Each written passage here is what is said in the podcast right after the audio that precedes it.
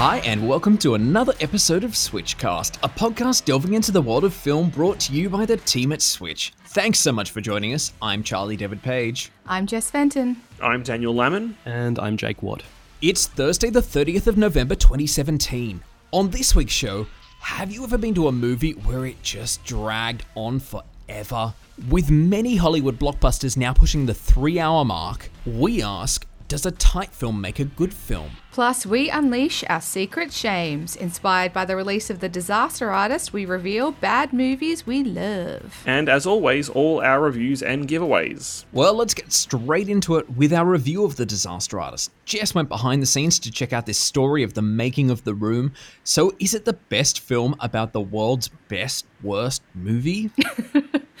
Yes, known among its many fans and curious onlookers as the Citizen Kane of bad movies, it boasts appalling dialogue, a nonsensical plot and script, atrocious acting, and the most ridiculous green screen work imaginable, along with several borderline pornographic sex scenes. At the center of it all is the film's enigmatic star, writer, director, producer, and executive producer, Tommy Wiseau. Greater than itself is the tale of how the room came to be. Based on the 2013 book The Disaster Artist, the film of the same name follows the novel's author, Greg Sestero, played by Dave Franco, as he becomes friends with Tommy, played to an uncanny degree by James Franco where the pair move to Los Angeles to follow their dreams of becoming movie stars. But when Hollywood rejects them both, Tommy sets about making his own movie to show them all.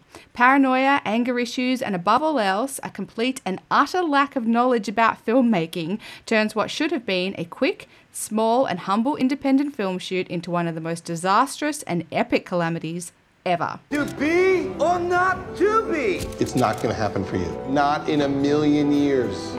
But after that? This town, Greg. They don't want me. Wish we could just make our own movie. That great idea. So there's this guy, Johnny, a true American hero, to be played by me. He has it all. Good luck, many friends, and also maybe Johnny is vampire. We'll see. This set of the alleyway looks exactly like the real alleyway. That's right. Well, why don't we just shoot in the real alleyway? Because it's a real Hollywood movie. No, yeah, sounds good. Okay, Action! I did not hit her. I did not. Oh, hi, Mark. James Franco acts as its star and director and filled his film with a gaggle of who's who cameos, his friends, and family. It's funny, heartwarming, and surprisingly sympathetic towards its protagonist. I just felt, after having devoured this incredible book, that this film focused too much on the what instead of the who and the why. This story is filled with some of the most fascinating and incomprehensible actions and people imaginable, and too much of it was lost when, ironically, given the Hollywood treatment. As a standalone film, it's great, and I'm giving it three and a half stars, but I would love to give it more. I just really want to encourage people to read the book if you truly want to know this incredible story. Um, I actually saw this movie as well uh, with Jess, and um, Yes, you were sitting right next to me. I was. That's crazy. and um, I looked over and you were there. Um, and uh, I, I, hate James Franco. I'm not a James Franco fan at all. I don't really like him as an actor. Um, as a director, his movies are really shit. Um, as I Lay Dying, Child of God.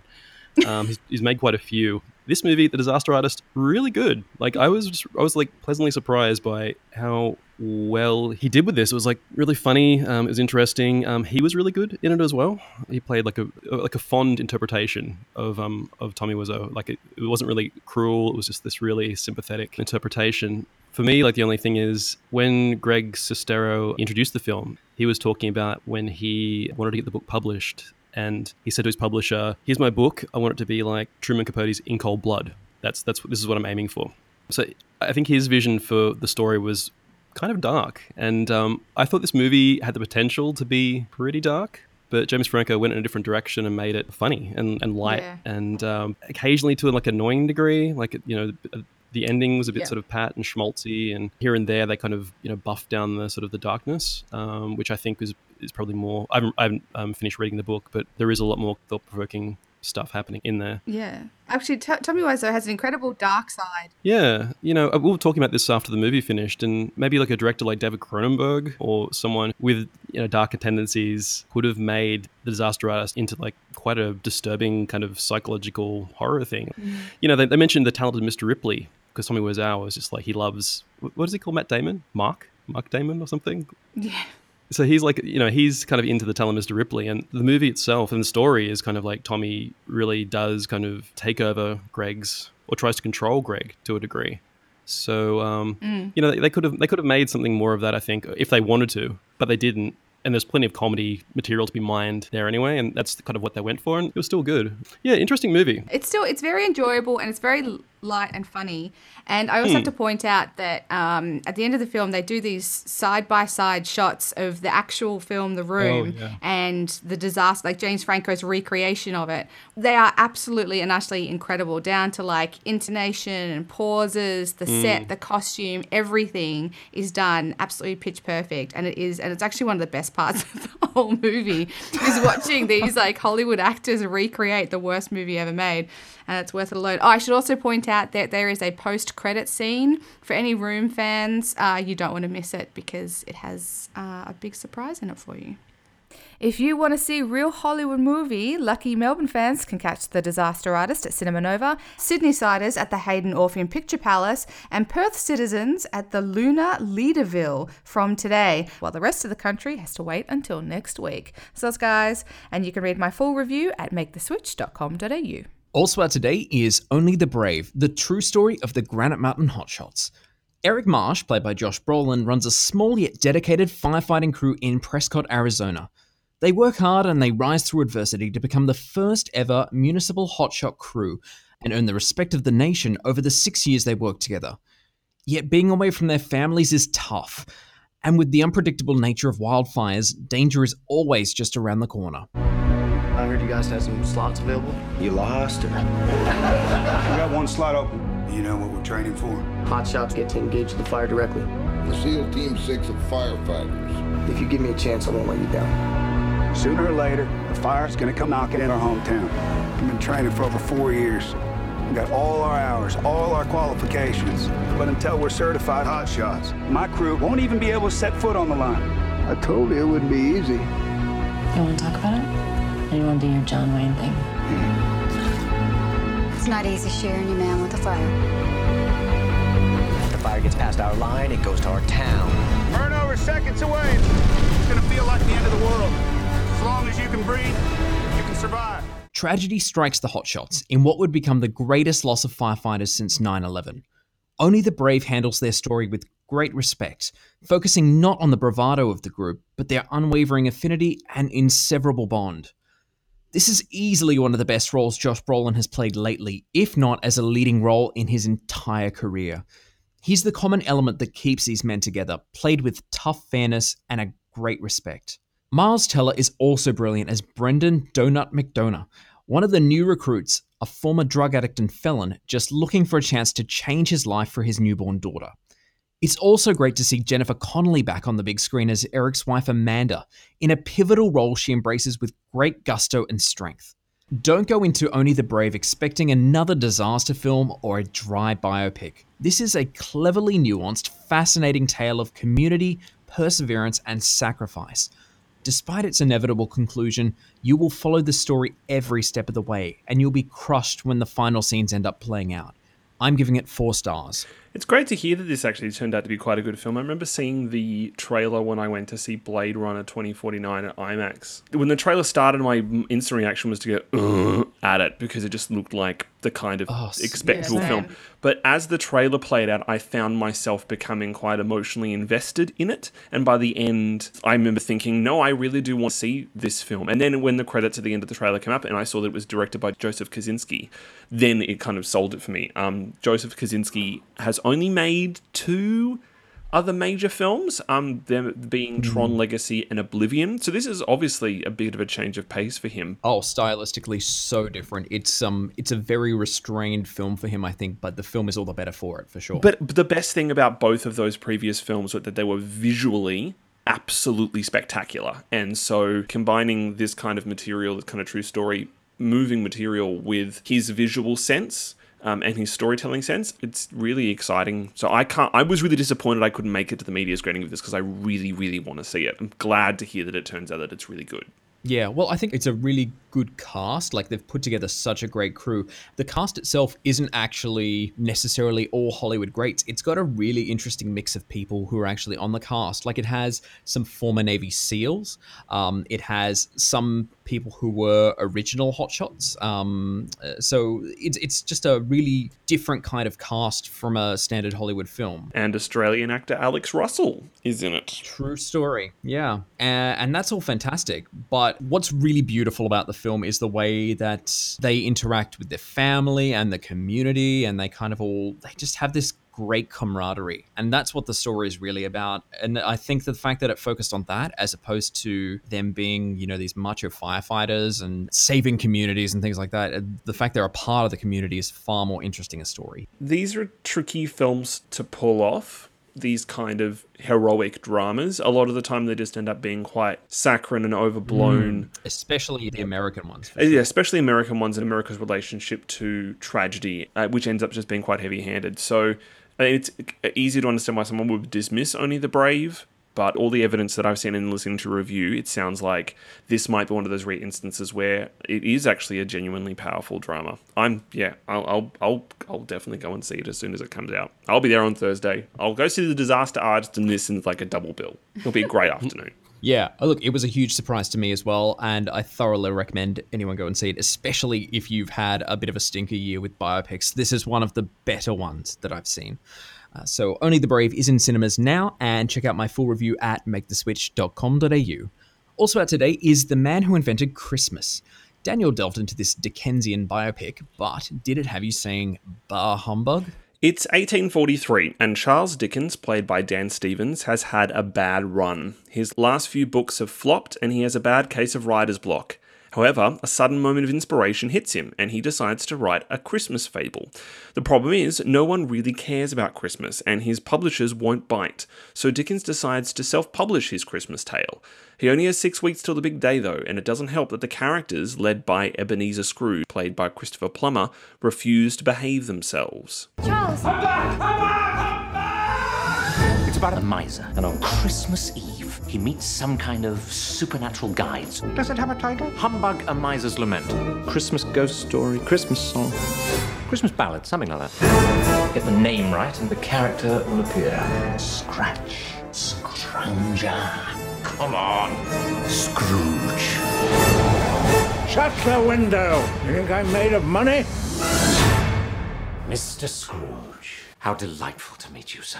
Sorry, I can't say the same. You and I are going to do wonderful things together. We couldn't possibly get it printed and distributed in only six weeks. I have to get to the printers by nine o'clock. But you still don't have an ending. Merry, Merry Christmas to one and all.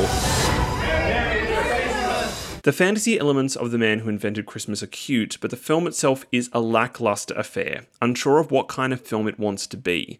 The comedy is too silly, the drama is too heavy, the emotion is too saccharine, and the biographical details stink of fantastical reinvention.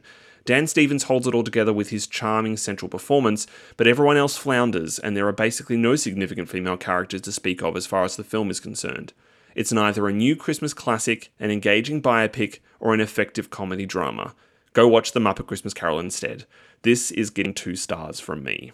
How good's the Muppet Christmas Carol? I love that movie. Well, the whole time watching it, because a lot of the film uses dialogue from A Christmas Carol from Dickens's book. So a lot of the time, I just kept being reminded of how wonderfully whimsical and challenging a book a Christmas Carol is and how wonderful The Muppet Christmas Carol is as an adaptation of it, which just worked against this film endlessly because I just kept going, oh, I just want Gonzo to tell me this. Like, where's Rizzo the rat? It's just so funny that there have been so many interpretations of A Christmas Carol. A Muppet's Christmas Carol being absolutely and utterly being up there as one of the best. Um, a personal favourite of mine is also Bill Murray's Scrooged which takes a very dark and very comedic look at the whole thing. The fact that the origin of this story just gets such a thumbs down. the thing is, I don't know how much of The Man Who Invented Christmas is true. I know it's based on a book, but I haven't been able to find anything else about it.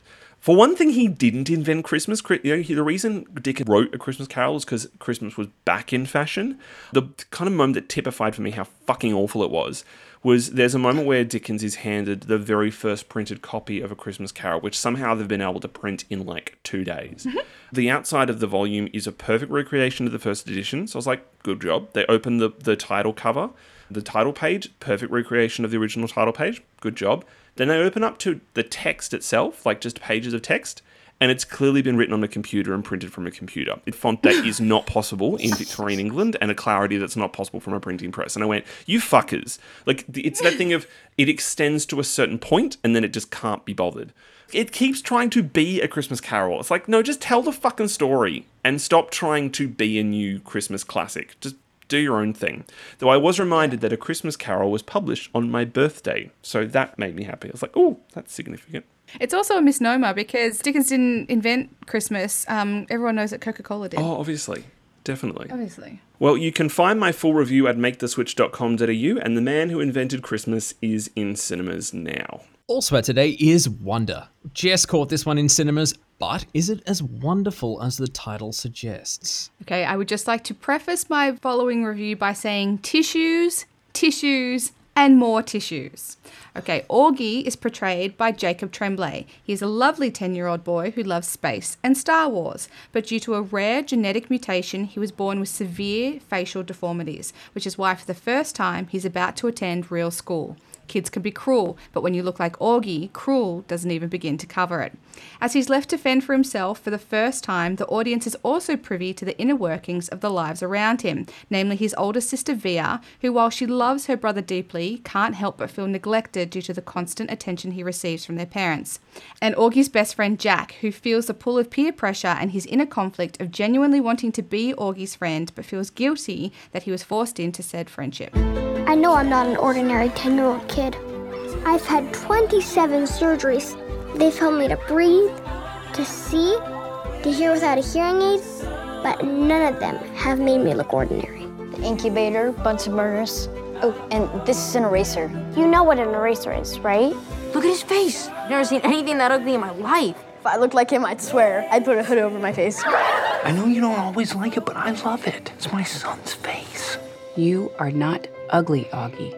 You just have to say that because you're my mom. Because I'm your mom, it counts the most. Because I know you the most. Hi.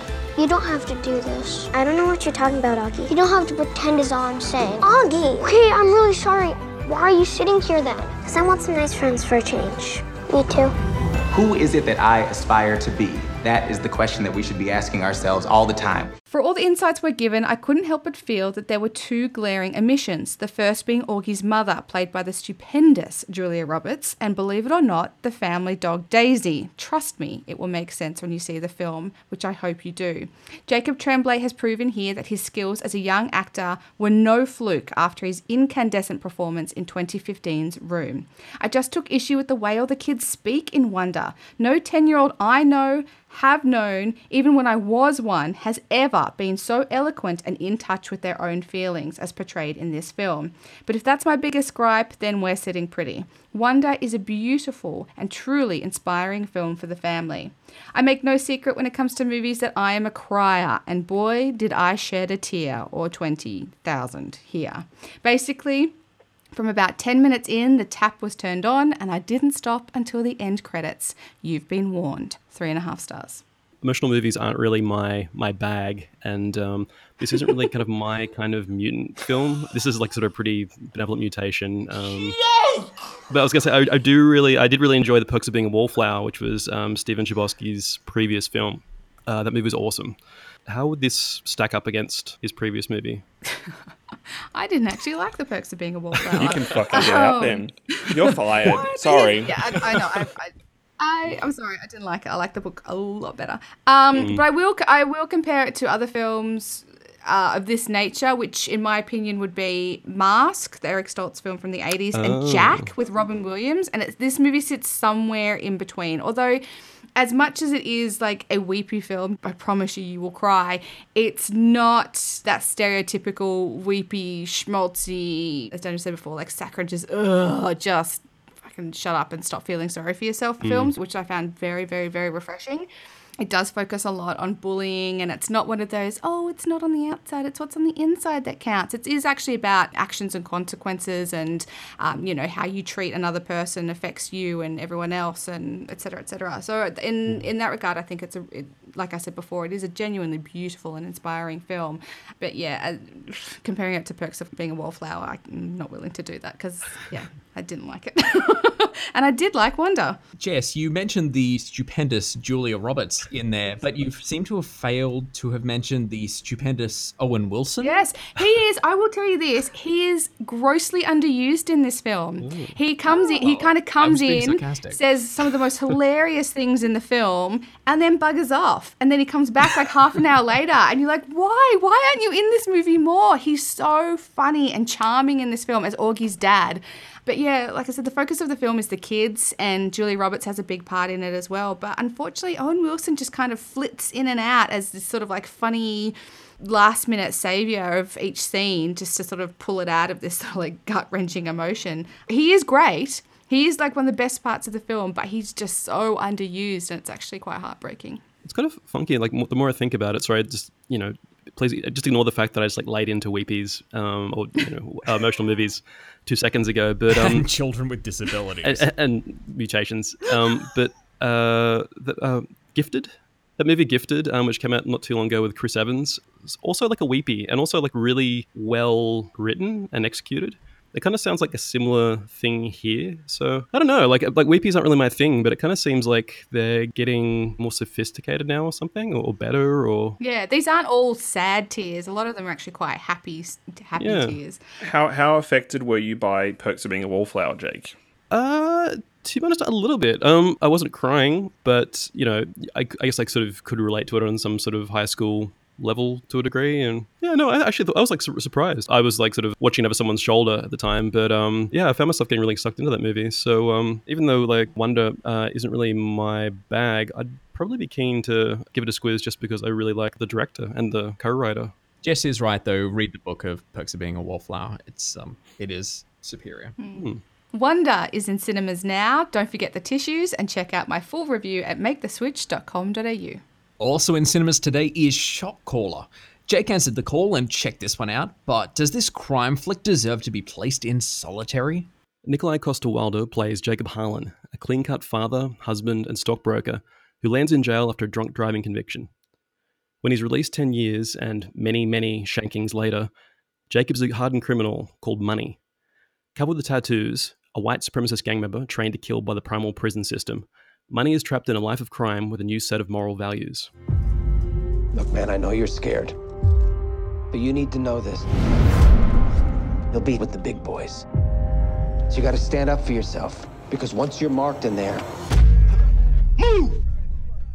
It will never end.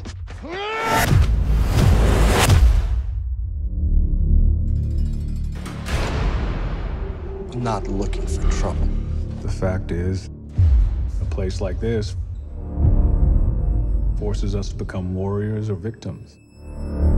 The only thing that matters is you getting home to your family in one piece. Nobody's touching my family.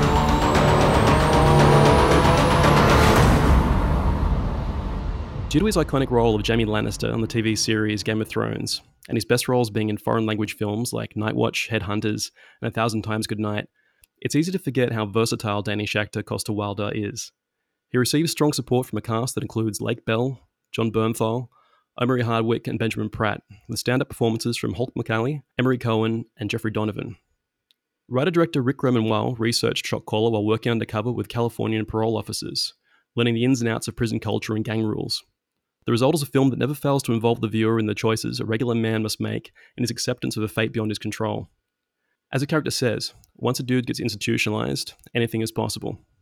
Shot Caller never reaches the peaks of modern classic prison films like A Prophet, Ghosts of the Civil Dead, or Starred Up. As a film about American white supremacist gangs, it's no American History X, The Believer, or Imperium either. However, it is still a tense, terrifying, stabby look at the US prison system, and a great showcase for Nikolai Coster-Waldau's acting talent. Three stars. You can find my full review at maketheswitch.com.au, and Shot Caller is in cinemas now. The Star is also in cinemas today. This animation tells the story of a small but brave donkey named Bo.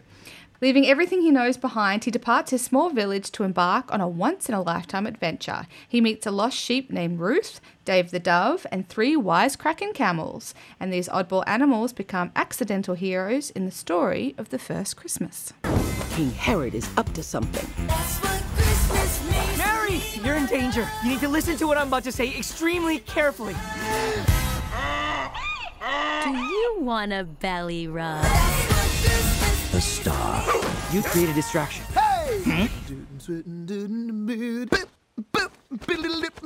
There's something seriously wrong with those animals. I don't recall any of these figures uh, featuring highly in the Gospels. Um, so the fact that they're regarded in the um, IMDb page, the uh, the synopsis calls them the unsung hero of the first Christmas. They're very unsung. I don't know. I didn't realize that the Christmas story needed heroes. Who? Who? I kind of feel saving? like the mother who prevents her Apparently child Jesus from is not a being massacred is kind of maybe the hero in that story. but I mean, that is a woman, so Perhaps. obviously we can't celebrate her. The whole thing just sounds pointless. And let's not forget the uh, the traditional uh, Christmas carols of Mariah Carey will be the other featured. thing, like I look at the prominently in cast this and I go, why are you? I mean, this film doesn't strike me as being a particularly religious film, so I don't quite know what its purpose is. I don't know, spoon feeding kids the story of Christmas so they don't sit there and ask how a virgin got pregnant, who is God, are angels real, can I have a donkey, um, what the hell's a manger, um, whatever happened to Jesus. If I want to watch gags about the birth of Christ, I'll watch Life of Brian. That's the end. like, there's not really anywhere to go after that film in any capacity. It's just perfect. I'm just looking at the cast list. It's like um, Tyler Perry, Oprah Winfrey, Kelly Clarkson. Uh, pretty appealing stuff. And then you've got Kris Kristofferson in there as Old Donkey, Christopher Plummer as King Herod. It's like a bunch of people that were just like had an afternoon off and they were like, hey, you want to come be in a film? Like, yeah, sure. like, why not? So what's this one about? Just read these lines into my iPhone. Yeah, I didn't realize that sort of Kelly Clarkson shared an audience with Kris Kristofferson. That's kind of nice to know because I like Kris Kristofferson. And um, Wait, and you don't like Kelly Clarkson? It's also the second film this week featuring uh, Christopher Plummer. Let's not forget that. Yeah, Christopher Plummer is as King Herod. He's clearly very big on Christmas films. Being a cantankerous person in a Christmas film that wants children to die. That's his thing this week. I'd just like to point out the caliber of an actor in a children's animation doesn't mean anything these days after Patrick Stewart, Sir Patrick Stewart, was in the emoji movie playing poop. I think he just does that to fucking piss people off. He ruined it for everyone. He's trolling us. He's just perennially trolling us. You can also find Sweet Virginia in cinemas today.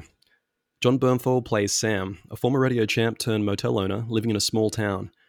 He befriends Elwood, played by Christopher Abbott, unaware the man is responsible for a spate of violence sweeping through his little Alaskan town. If I don't get the money that I'm owed,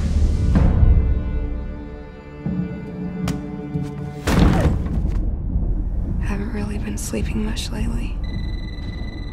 Yeah. It's like every time I close my eyes, I have a nightmare.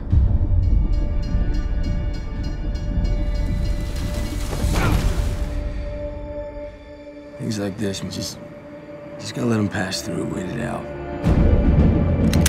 Where's my money? I can get it! I can get it! I can get it!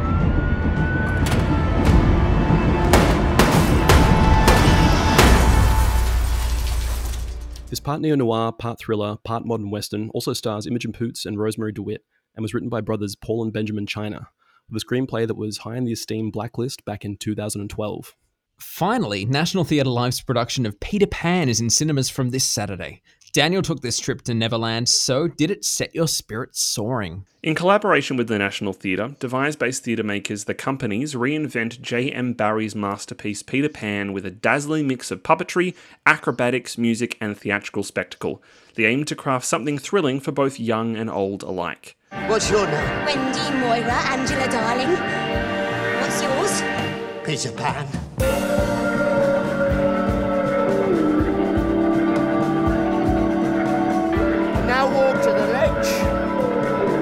Ledge. Look down. Oh, there he is. Uh-huh. Ready? Ready. Second to the right and straight on till morning. For the most part, it succeeds. The theatrical invention of the production is wonderful, especially because it doesn't try to hide any of the tricks.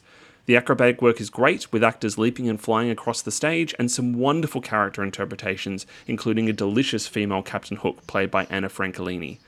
As with a lot of devised work, though, it tends to overstay its welcome at countless moments, and three hours could easily have lost an hour to make its length more manageable. It's also one of the least successful NT live presentations, with too much on stage for the camera to capture and too big a cast to mic effectively, making it orally underwhelming. Still, a lot of fun though, and a reminder of how magical a work Peter Pan is. Three stars from me. Captain Hook being played by a woman. I know traditionally that Peter Pan is played by a woman, and for modern audiences, a couple years ago, they sort of maybe first got a taste of this um, when a live TV production saw Girls and Get Out star Allison Williams portray Peter Pan. But now it's they're going with Captain Hook. Yeah, there's a lot of really lovely, cheeky subversion in um, the company's production of, of, of Peter Pan. Because one of the things that Captain Hook always is remembered for as a character is his feminine qualities. So it's interesting seeing a character that we associate with being a bit of a fop played by a woman where all of a sudden there was a sense of threat that I've never seen in a hook before. Like you genuinely felt a sense of fear and danger whenever she walked on stage. But the cross casting actually goes through quite a bit of the show.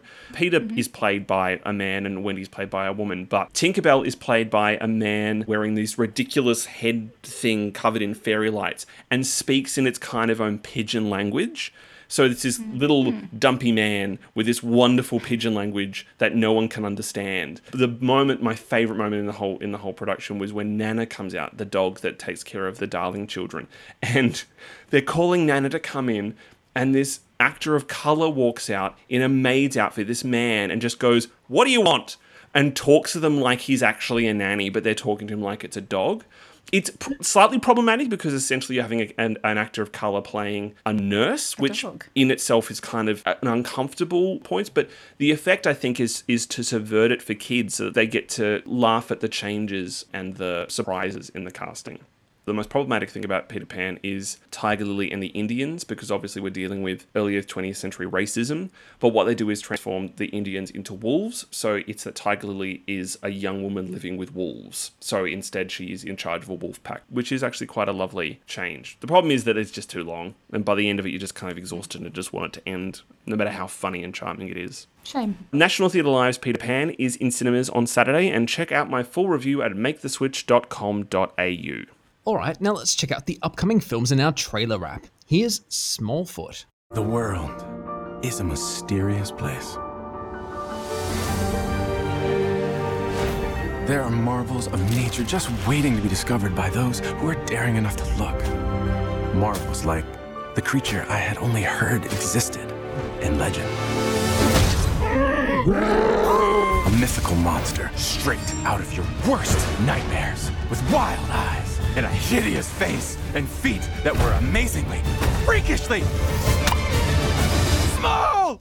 I think this looks adorable and obviously such a very cute spin on the Bigfoot tale. Looking at the cast list, God, this is yet another animated film for James Corden. Ugh. Yeah, he is Peter Pan in the upcoming You Peter mean Pan. Peter uh, Rabbit? Peter Pan. Oh my god. He is Peter Rabbit in the upcoming Peter Rabbit film. Ugh. He was in Trolls. He's now going to be in Smallfoot. I don't know, maybe maybe it's a scheduling thing because he does this show like five nights a week and his carpool karaoke. He's got no time to step in front of a another camera. He just goes into a sound booth, probably on the same lot as his Why show. do you need time when you have so little talent? Like you're not trying, so. Oh, I love James oh, Corden. Oh Corden. no, James He's Corden is fucking annoying. Every time he comes on screen No, or I do. I think he's so cute, and I loved Gavin and Stacey, and I think he was a very talented writer. And um, no, I think he's adorable. This this film does look quite cute though, and I did appreciate that it was a trailer for a kids film where no one farted and no pop songs were played and there wasn't anything offensive, which is quite a Yet. surprise. Time. Give it Yet time. that we know of. I mean, we had to suffer through watching the Sherlock Gnomes trailer a few weeks ago, object, of- event of which I have never recovered from. because it was so traumatic. So it was nice. It was. I, I. Yeah, I agree. I think this looks cute. I would. I would go and see this. As would I. I would not go and see this. I don't know, like sort of number one uh, dislike for James Corden, and um, I think Channing Tatum is like the voice of Bigfoot, and um, he did the, uh, some voices in uh, for the Lego movie. Was it Lego Batman? He was Superman, wasn't Yeah, he? he was. Superman, He yeah. was Superman. Um, I just find uh, Channing Tatum's attitude towards voice work pretty relaxed, so I don't know, kind of irritates me a little bit. like his attitude towards any of his other acting endeavors. he's a, you got to admit, he's a very casual guy. Like he's lovable, Mm. and like he he does make some really great films, but he's just he's a very laid back, like very casual actor. He's clearly not expecting to be winning an Oscar anytime soon. Though. no. But I mean, that's a good point Jake makes. I mean, there is a very kind of casualness to the way people approach voice work in animated films now, which is just such a disappointment when, like, you know, this week is the 25th anniversary, I think it's the 25th anniversary of the release of Aladdin, which has one of the greatest performances in an animated film ever.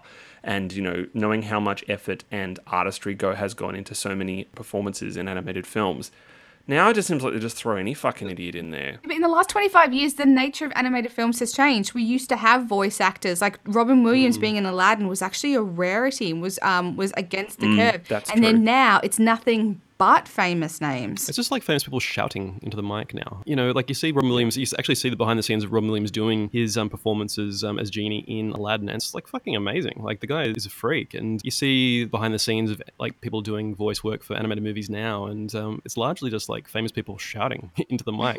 And now we have to li- live through the experience of hearing Johnny Depp say the word mankini, which I don't know. That that's the horror of 2017 in cinema for me.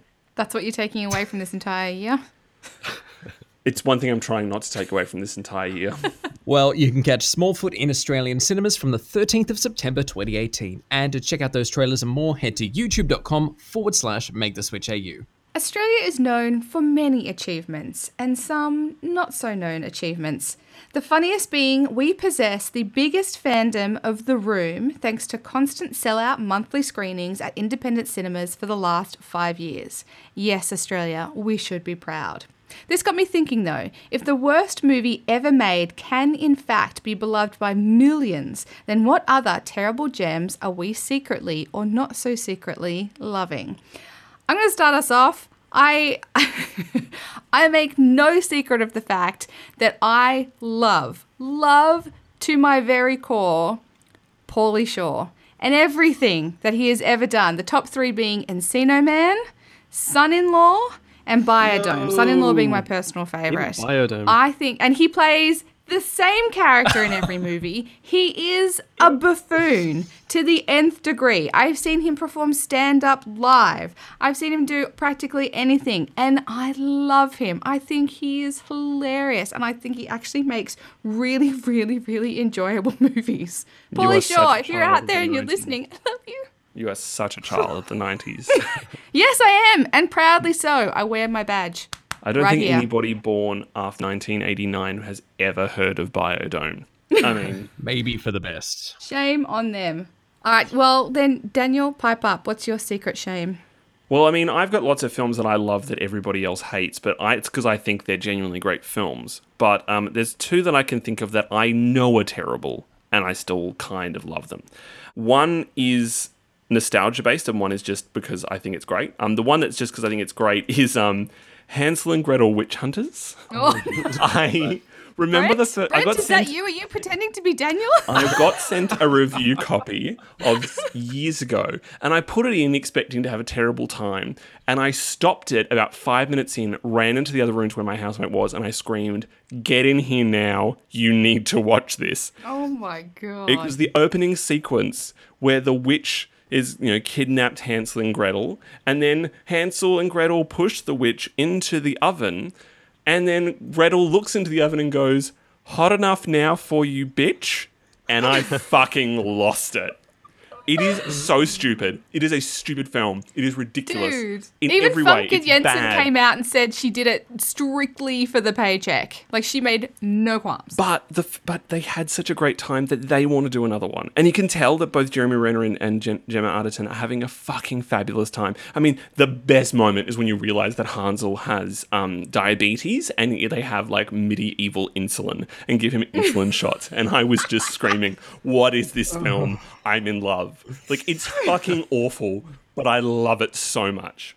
Um, the other one, which is purely nostalgia based, um, and it was pretty ho- horrible when I was an adult and rewatched it and realized how bad it actually is, but I still kind of love it, and that's Hook. Like Steven Spielberg's love Hook. Like I love it too, but it's half I an hour of a great film, it, and then audiences didn't. It's so good. it's half an hour of a great film, and then the minute the Lost Boys turn up, the entire thing goes down the toilet. But it kind of. It like you know, Dustin Hoffman is so good, and Robin Williams is so great, and the production design is great, and the score is wonderful. But I mean, like Julia Roberts, what is she fucking doing? And I, when Rufio died, even as a five-year-old, when Rufio died, I went good because I fucking hated him. it's just it's a mess. It's a f- absolute fucking mess. Like it's too long. It the story makes no sense. It's not one of Spielberg's best films, but I just love it. It's just so silly. So good. So yeah. So good. Charlie, I'm going to go to you. I'm going to skip Jake just for now because I feel that every every movie he's going to say, he's already said at the end of every episode we do. um, the last like 21 episodes. so Charlie, Christ. what's your guilty pleasure? Love you, Jake. Fred's listening to this in Budapest or something, going, "Thank God I wasn't there." Well, we all know it would have been um, League of Extraordinary Gentlemen anyway, so we can just put that in now. Oh, that boy will defend that movie to the ground. I know, uh, irrationally. My my two choices are I have a really cheesy one like Daniel and one that is nostalgic. My my super cheesy one is um anything from the Sharknado series um, because it is it's like one of those things which is just so bad that it's good. Does this mean we can blame you for the fact that there's five of them? Uh, absolutely. I am the sole person watching them now, so it's clearly just me. No, there's shitloads of people around the world who are fascinated by this fucking terrible, terrible series, but it's just. The so first bad one is good. quite a marvel. it's- like it's quite it's a monument that one needs to stand before. yeah, and to be honest, like the middle, like three and four got a bit boring, but five is five is kind of back back on par. So uh, it's it's it's coming full circle. It's okay. and one from a nostalgia point, which I um I really love is, and this has been purely because of my childhood and going to see this at the cinema with my friends, is Deep Blue Sea. It is such a bad. just film. like shark It is- movies. honestly. I Bad can't- shark movies. Yeah. cannot. The shark I- movies. Hey, that's true. I didn't even realize. May, or, or maybe it's because there are very few good shark movies. I mean, Jaws may be the one exception. But Maybe um, an Oh, actually, I'm going to add Maybe? Maybe, maybe Jaws one anyway.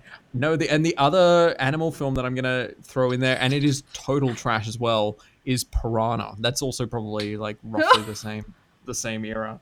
Also, deadly animals. So yeah. I was just thinking about how good Piranha was just then. I was, I was, I was actually considering saying Piranha myself. I'm just like, no, that's actually, that's actually a good movie. I'm not, I'm not going to try and smear Piranha's name. All right, Jake, it is your turn now. All right, Jake, uh, I'm 95% sure I will probably have never heard of the mo- movies you're about to mention, but take it away. No, um, so uh, I'm the wrong person to ask this question to because I like a lot of stuff. Um, it doesn't really have to be a cinematic achievement. It, all it has to do is like entertain me on some level. So this is a really hard question to, to answer because um, for me, that this is like a really broad category. So I'm just going to narrow it down to Paul W. S. Anderson's work um, and pick out Oh yeah. How you pick uh, from three that? movies. Yeah, I know. Um, so Mortal Kombat, the first Mortal Kombat movie, pretty fun movie. Uh, massive ripoff of um, Enter the Dragon. Uh, really catchy theme song. Uh, some fairly good special effects for the time. Uh, the second one would be uh, also by Paul W. Anderson. Uh, the second one is the remake of Death Race with Jason Statham. That movie is just insanely uh, entertaining. You know, as like any movie with Jason Statham in it, the acting is non-existent pretty much. Um, Does he take his shirt off? Um, no, he doesn't actually. He doesn't even really um, even do much uh, kung fu in this movie. He just kind of walks around and um, and gives uh, stone face and um, and drives a car and um, and splats people. But uh, Yeah, super entertaining. And um, the third one is a movie that Paul W. S. Anderson didn't actually direct, but he produced it. Um, it's a video game movie called DOA Dead or Alive. Oh, I have a friend who says that's the greatest film ever made. like he's been trying to make me watch Yeah. it for years, and I, re- I openly refuse. I think I've, I've still got it on DVD. For I bought a second-hand copy from Blockbuster um, years ago. I think I still have the DVD around here um, somewhere. So if you're not familiar, um, DOA Dead or Alive uh, was a computer game. It was a ripoff of Virtua Fighter or Tekken.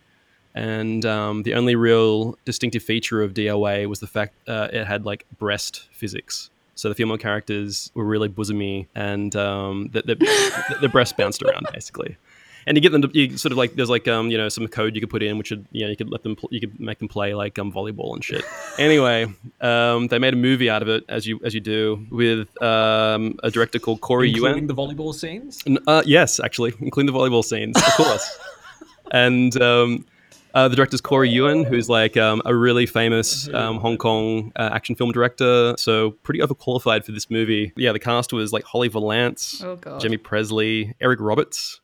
Um, he was the bad guy. Mm. Anyway, the movie is just um, it's because Corey Yuen's doing it. Uh, the movie has really, really good fight scenes, like unusually good. Um, all the actors, the, you know, obviously they're all hot chicks, but they're all also uh, doing a lot of their own stunts, so it looks really cool. And um, you know, it has Eric Roberts with um, superpowered sunglasses, which he uses at the end to fight everybody. Uh, so that is also a um, extra star. Those are my three. Those are my. I had to. I narrow it down from like a massive field to those. Those the core three. Those would probably be it.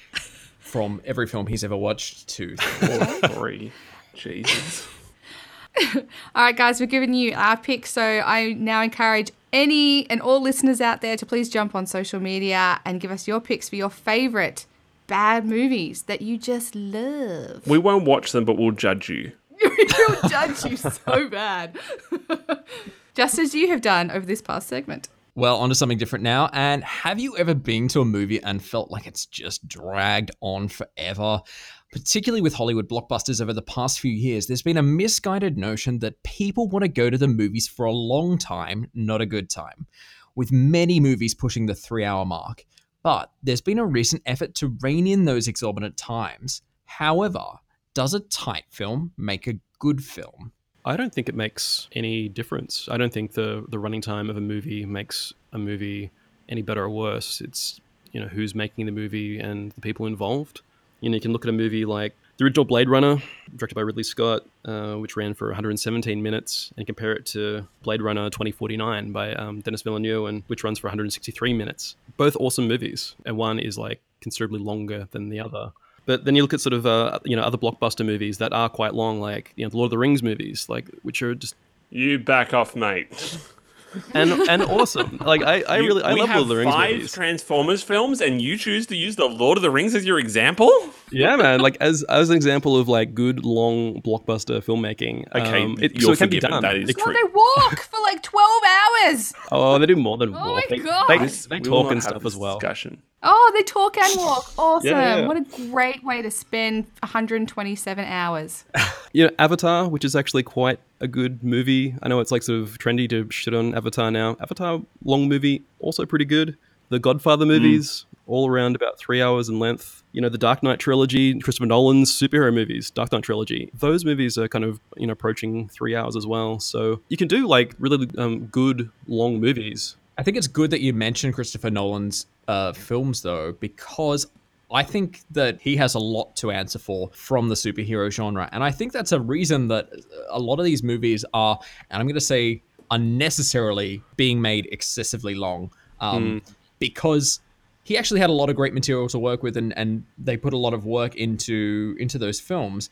And the current slew of superhero films just doesn't quite live up to that. When you're dealing with like a very mundane character for three hours, it gets a bit dull. I'm all for cutting down as, as far as blockbuster films go. I'm all for keeping them tight, not not short. Yeah, I mean, the Dark Knight trilogy, I mean, probably the strongest out of all three. Objectively, the strongest out of all three is probably the first one because it doesn't go for two and a half hours.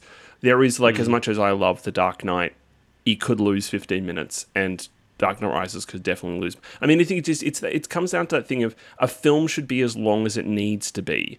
Does the Lord of the Rings need to be each Lord of the Rings chapter need to be three hours to do what it needs to do? Yes. No. Yes, it does. With the Hobbit films, do they need to be three hours to do what they need to do? No, they don't. They didn't need to be. There is a sense of yes, maybe some studios believing that you know some filmmakers believing that the longer a film is, the more bang for your buck kind of thing you get. Mm. It's like over, like trying to overcome like ticket pricing and stuff. Well, yeah. I mean, in the Yeah. continuing mm. debate about how it is that Blade Runner 2049 failed, another thing that people have thrown up is that it's too long and that people will put off by the length, which is entirely possible. But I mean, one of my bugbears with people complaining about the length of films is you don't know whether a film justifies its length until you see it. So, for example, when Justice League announced it was going to be two hours long, a lot of people went, oh, this is problematic because the film might not be very. How can it do this in two hours? I mean, it was problematic, but its runtime wasn't the mm. problem. But I remember going to a review screening years ago, and one of the re- reviewers asked another reviewer, How long is this film? I mean, it was for Snowpiercer, which I was very excited to see. And they said, Oh, it goes for 128 minutes or something. He went, Oh, over two hours, loses a star. And I was like, that's an odd thing to say. And they kept mm. talking. And this reviewer said there is only one film in history that justifies being over two hours long, and that's The Godfather. And I sat there and went, no, I think there's a lot of films in existence that justify being that long. A lot of the greatest films ever made justify being that long. And dismissing a film based hmm. purely on, it, on its length I find quite a problematic way to approach films, but also just defining a film by its length. I don't know. It would be nicer if, if, if Transformers films didn't go for four and a half hours. I think those Transformers films are giving like long films a bad rap as well. Like we're kind of almost Yeah. at the stage now where, to a degree, we associate long running times with like a shitty movie. And it's just like, fuck, man, do I want to be trapped in a shitty movie for like three and a half hours and whatever? Because of these Transformers movies and because of the fact that they're just like, fuck, like, okay, we're going to give you know our audience more you know bang for the buck uh, by throwing in like an extra hour of Mark Wahlberg Mm. or whatever. I don't mind either. I, I don't mind sort of either a short film or, or a long film, but um, it definitely does come down to you know the content and who's making it and um, the intention behind it. Well, here's a question for you guys. What is the worst sin? Is it uh, a movie that overstays its welcome, something that is just drags on too long, or is it something that is rushed and doesn't spend enough time on on developing itself? Oh, that's a tough one. I think overstay is more of a problem because you get bored. At least with a film Mm. that rushes things, there can be things in them that you can still appreciate and really like. Dunkirk, for example, it left me wanting more, which was exactly what it should have done. But The Dark Knight Rises, you've overstayed your welcome by like half an hour. I, I, I checked out a while ago. So I personally, I think it's, yeah, overstaying welcome. Yeah. I'd rather a film overstay its welcome than be too short because if a film isn't developed enough, then it's almost like an overly long trailer and you walk out going, oh, it could have been so good if it had just. You know, given this person a longer backstory, or if we'd found, if they'd answered this question, or if this scene went a little bit longer, or you know, et cetera, et cetera, and it, you just end up feeling disappointed as opposed to that was really good, but I just wish it had cut 15 minutes of it, or I felt this scene was unnecessary. You're still getting a good movie in there somewhere. But doesn't it risk the possibility of being bored? Yeah. I hate the feeling where it's like you're watching the movie and you're, you think to yourself, okay, this is the end now. Okay, this is the end, and you sort of you're just like, okay, I'm ready for the end to happen, and it doesn't happen. Like because the movie is like still going. Oh, Um, multiple false endings. That is really, really. Yeah. And actually, that's one of the things I will say about the whole Lord of the Rings trilogy. I think it had too many endings. At the end, yeah, Mm. but it worked pretty hard to build up that goodwill for that uh, super long kind of ending. Uh, yeah, I can forgive it. That's for sure. We have some great giveaways up for grabs this week. First up, we have five copies of Girls Trip on Blu ray. When four lifelong friends, played by Regina Hall, Tiffany Haddish, Jada Pinkett Smith, and Queen Latifah, reunite for a trip to New Orleans, sisterhoods are rekindled, wild sides are rediscovered, and there's enough dancing, drinking, brawling, and romancing to make the Big Easy blush. We're also giving away five copies of The Dark Tower on Blu ray. 11 year old Jake Chambers experiences strange and confusing prophetic visions of a gunslinger seeking to stop a man in black from destroying a tower and bringing ruin to the world. Yet he is dismissed by all around him.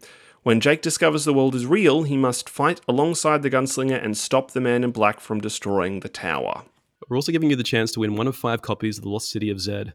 Based on the true story of British explorer Percy Fawcett, we follow the adventurer on dangerous expeditions into the Amazon as he searches for a lost civilization that will change everything that science knows about human evolution. We also have five copies of Conor McGregor Notorious up for grabs. Following the biggest star in the history of mixed martial arts for four years, this documentary is an exclusive, all access account of Conor's rise to fame. It's an unprecedented glimpse into the public and private life of a man considered a hero by many fans across the globe. The Secret Scripture is heading to cinemas, and we're giving you the chance to win one of 10 double passes.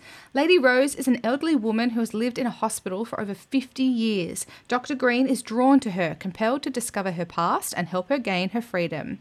Through Lady Rose's scripture, a life of extraordinary love and great injustice emerges, revealing a remarkable young woman of courage. And Woody Allen's Wonder Wheel is also set to hit cinemas, so we're giving you the chance to win one of five double passes. Set at Coney Island in the 1950s, four lives intertwine in this tale of passion and betrayal. There's Ginny, played by Kate Winslet, an emotionally volatile former actress now working as a waitress. Humpty, Jim Belushi, Ginny's rough-hewn carousel operator husband. Mikey, Justin Timberlake, a handsome young lifeguard, and Carolina, Juno Temple, Humpty's long estranged daughter, who is hiding out from gangsters in her father's apartment. For your chance to win this and all our prizes, head to maketheswitch.com.au forward slash comps now. And before we go, we'd like to offer you some cinematic inspiration, with each of us suggesting one film that you should see this week and why. For me, I have been on a bit of an animation binge this week. Uh, I've seen a couple of really great films. I've seen a couple of really awful films, but one I revisited that I love eternally, and it's just it is such a beautiful film. Is How to Train Your Dragon. Yes. Honestly, this is one of the better DreamWorks animations. I gotta say that. It's very much a standout in their stable. It's this fantastic story of a young Viking who lives in this town which is inundated by dragons and they're all preconditioned to fight them off basically. And he manages to knock one of the most deadly and mysterious dragons out of the sky and ends up befriending it. And they develop this very lovely relationship and they change the way that the town sees all these dragons. It's got a really great voice cast. It is probably one of the few things that i will say gerard butler is actually good in. Um, and that is saying a lot. But also, it's just really beautiful animation. Like, Toothless is probably one of the most amazing animated characters ever. I want this dragon so much. I wanted You it in and every life. other kid that saw that movie. I know, right? And adult, myself included. And the fantastic thing is, How to Train Your Dragon 2 is equally as impressive. So I can't wait for the third one, which is still a couple of years off now. Kind of keeps getting pushed back. Hmm. so for me, this week, I suggest you go see How to Train Your Dragon. Jess, what do you have to suggest for us this week? Okay, I've got a little story behind this. So last month, I took a friend of mine to the movies to go see the fabulous The Mountain Between Us. you might want to go back a couple episodes to hear our thoughts on that. And before the movie, I I don't I can't remember what the context was, but I ended up quoting The Karate Kid. And this guy looked at me. I admit that he's young, but I still find this no excuse. And he looked at me as if I had a unicorn horn growing out of my head. He had no idea what the hell I was talking about. And I'm like, You've seen The Karate Kid, right? And he said, no. He hadn't even seen the stupid remake with like Will Smith's kid in it and Jackie Chan. And I was horrified. I mean, what the hell are they teaching the youth of Australia in schools today if they haven't seen the Karate Kid from 1984. It came out the year I was born, which means when it came out, I was not old enough to see it, but I have still seen it many, many, many times. It has three sequels. Three, the last being The Next Karate Kid, which stars two time Academy Award winner Hilary Swank. They're all glorious, but I'm going to focus on the first one right now. So it's about Daniel LaRusso, and he moves to a new town, and he befriends an old Asian man called Mr. Miyagi who teaches him karate to, in order to defend himself and learn, you know, like courage and all that other crap. And it's fantastic. It's, you know, if you've ever heard throughout your life the whole wax on, wax off thing, paint the fence up and down, the crane, sweep the leg, you know, finish him, yada, yada, yada. This is the movie where it all came from. It is one of the defining 80s movies. It's amazing. Yes, it bore a terrible remake a couple years ago, but just ignore that one. We want the original, which doesn't actually feature karate at all, but you want the original 1984 Karate Kid. God, if you have not seen this, I just, I just want to wring your stupid little necks. Yes, it is a classic, and I encourage everyone to go see 1984 The Karate Kid. Go. Okay, so you better go see The Karate Kid or Jess will karate chop you. Damn straight. Daniel, what are you recommending this week? I'm recommending Pier Paolo Pasolini's 1964 neo-realist film, uh, The Gospel According to Matthew. That's all? That That's it. That's it. it's 15 seconds. That was 15 seconds. Okay, short and sweet. Cool. Fast game's a good game. Okay, well, Jake, let's wrap it up. What have you got for us this week? Um, well, I mentioned this before when I was talking about Shot Caller, but in 2001, uh, Ryan Gosling started a movie called The Believer, where he plays uh, a Jew who becomes a neo Nazi. And um, it was based on a true story about a dude called uh, Dan Burros, who was a member of the uh, United Klans of America and also somewhat of a Nazi who was revealed to be a Jew by the New York Times and committed, later committed suicide. The movie itself uh, is directed by a dude called Henry Bean. He's a very uh, strange character. Um, he never really made too many movies, and to be honest, I think it's one of Ryan Gosling's best movies. Um, if you're into Ryan Gosling, not, not many people are. Just a really uh, powerful, you know, lyrical, almost like poetic film as well. Anyway, if you're like a Ryan Gosling completist or you actually enjoyed Shot Caller, um, I recommend checking out The Believer. Well, some very diverse suggestions there for you this week. Something for everybody. And you can find the links to all the articles we've talked about on this week's podcast at maketheswitch.com.au. Please subscribe to Switchcast on iTunes or your favorite podcast platform, and don't forget to rate us. And stay in touch on Twitter. I'm at Charlie underscore David. Jess. At Miss Jess underscore Switch. Daniel. At Daniel Lammin. And Jake. At Jake Chatty. Like it, follow it. You can find us on Facebook, Twitter, Instagram, and YouTube at Make the Switch AU to stay up to date with all the latest reviews, news, trailers, and giveaways. And you can find all the notes and links to everything we've discussed on this week's podcast, as well as other episodes, by visiting switchcast.com.au. On next week's show, I'll have my review of the Japanese animation in this corner of the world. Thanks so much for listening. We'll see you all next week.